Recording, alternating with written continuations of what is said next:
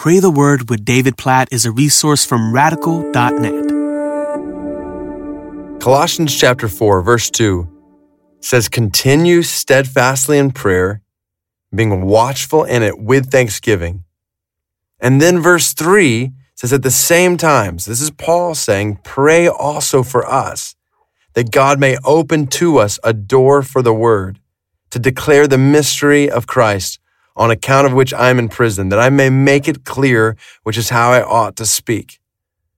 So on one hand, this is a general exhortation to pray, to continue steadfastly in prayer for these believers, to devote themselves to prayer, to be watchful in prayer. This is exactly what Jesus taught his disciples, to be watchful in prayer, to be thankful in prayer, to continue in prayer. But then Paul specifically asks that the church would pray for him and those who he's working with to get the gospel to new places, that God would open up doors for the word, for them to declare the mystery of Christ, which is the reason why Paul was in prison, but that he would make the word, the gospel, clear as he ought to speak. And so when I read these verses, I'm I'm on one hand obviously exhorted and encouraged, convicted even, to make sure that I'm devoting myself to prayer, that we are continuing steadfastly in prayer. But then specifically, these verses provoke us, compel us to pray for those who are working for the spread of the gospel in places where it's not gone, or places where it's hard to get to, even places where people are being imprisoned for sharing the gospel, that God would open up doors for the word, for the declaration of the mystery of Christ, that the people working in those places would make it clear. And so I want to lead us to pray specifically for workers around the world. Think missionaries who have moved to other places in the world for the spread of the gospel to people who have never heard the gospel.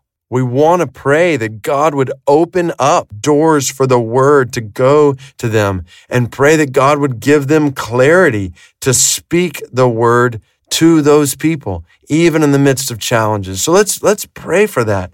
Let's intercede right now for people who are working for the spread of the gospel to new places and new people where the gospel's not yet gone. God, we praise you for the work you have done, just like you did in Paul and others, to send them out from local churches for the spread of the gospel to new places, for the planting of churches in new places. We pray for people we know and people around the world who you have called out, who are sharing the gospel in new places, who are taking the gospel to people who've never heard it before. God, we pray that today, today you would open up doors for the word through them.